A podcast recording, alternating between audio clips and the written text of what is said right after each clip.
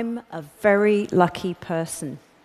I've been privileged to see so much of our beautiful Earth and the people and creatures that live on it. And my passion was inspired at the age of seven when my parents first took me to Morocco at the edge of the Sahara Desert. Now imagine, a little Brit, somewhere that wasn't cold and damp like home. What an amazing experience. And it made me want to explore more. So, as a filmmaker, I've been from one end of the Earth to the other, trying to get the perfect shot and to capture animal behavior never seen before. And what's more, I'm really lucky because I get to share that with millions of people worldwide.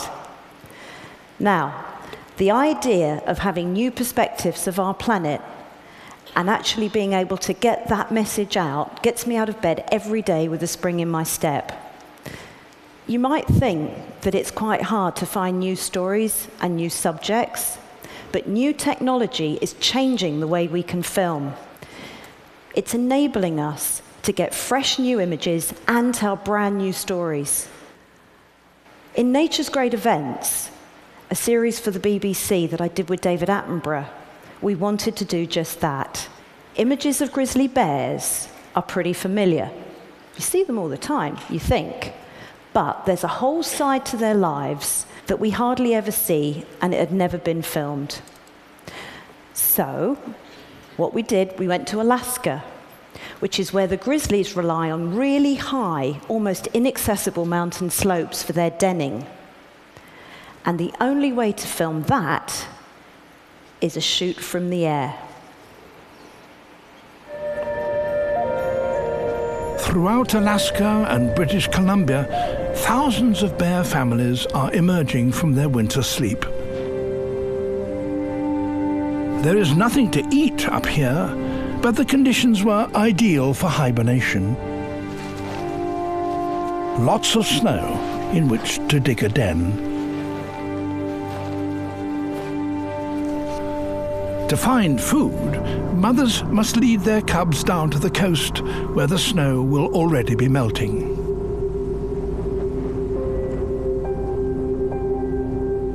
But getting down can be a challenge for small cubs.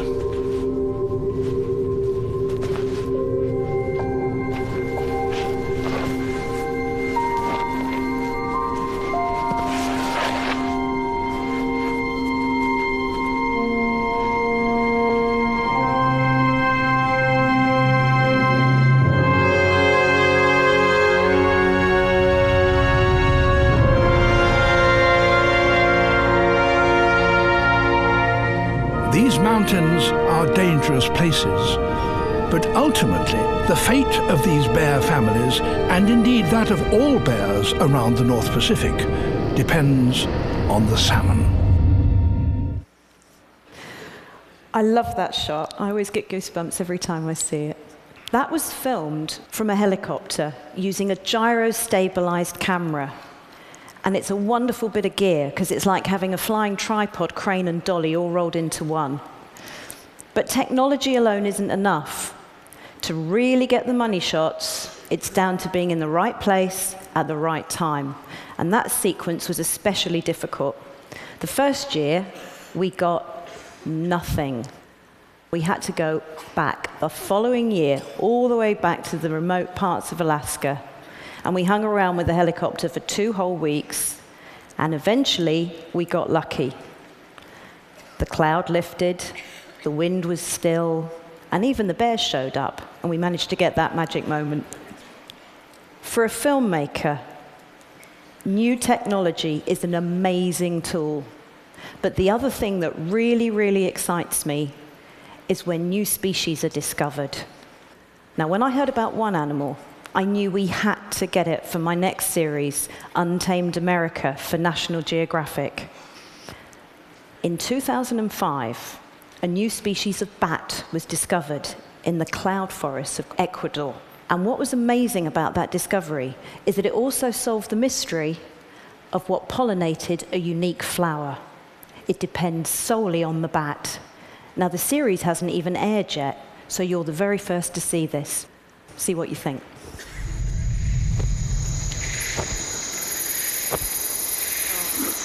the tube-lipped nectar bat.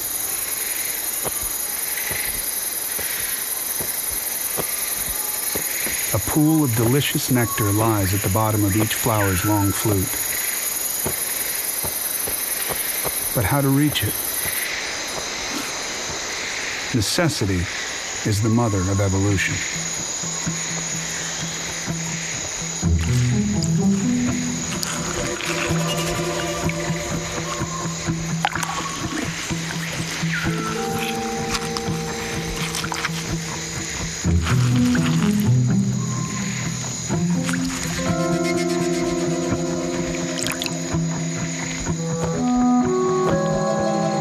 This two and a half inch bat has a three and a half inch tongue.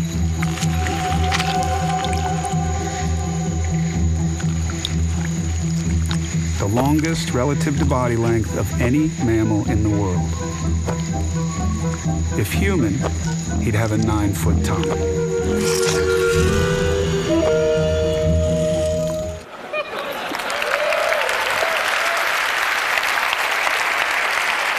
What a tongue. We filmed it by cutting a tiny little hole in the base of the flower and using a camera that could slow the action by forty times. So imagine how quick that thing is in real life. Now, people often ask me, where's your favorite place on the planet? And the truth is, I just don't have one. There are so many wonderful places. But some locations draw you back time and time again. And one remote location, I first went there as a backpacker. I've been back several times for filming, most recently for Untamed Americas. It's the Altiplano in the high Andes of South America. And it's the most otherworldly place I know. But at fifteen thousand feet, it's tough. It's freezing cold. And that thin air really gets you. Sometimes it's hard to breathe, especially carrying all the heavy filming equipment. And that pounding head just feels like a constant hangover. But the advantage of that wonderful thin atmosphere is that it enables you to see the stars in the heavens with amazing clarity. Have a look. Some fifteen hundred miles south of the tropics, between Chile and Bolivia, the Andes completely change. It's called the Altiplano, or High Plains, a place of extremes and extreme contrasts, where deserts freeze and waters boil. More like Mars than Earth. It seems just as hostile to life.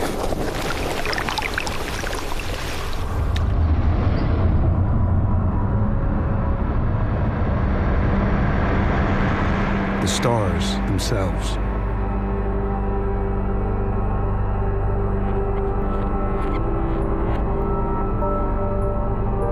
At twelve thousand feet, the dry, thin air makes for perfect stargazing.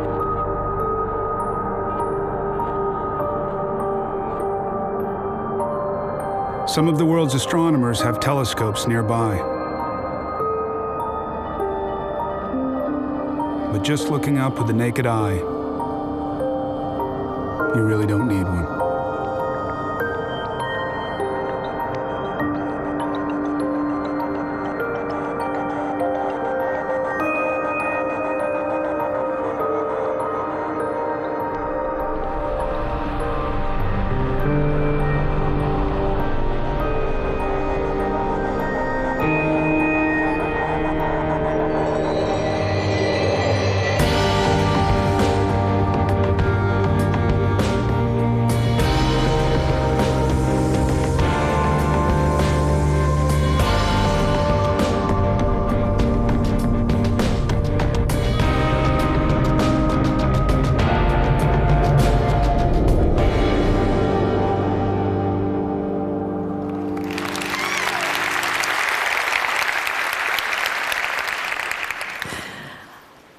Thank you so much for letting me share some images of our magnificent wonderful earth. Thank you for letting me share that with you.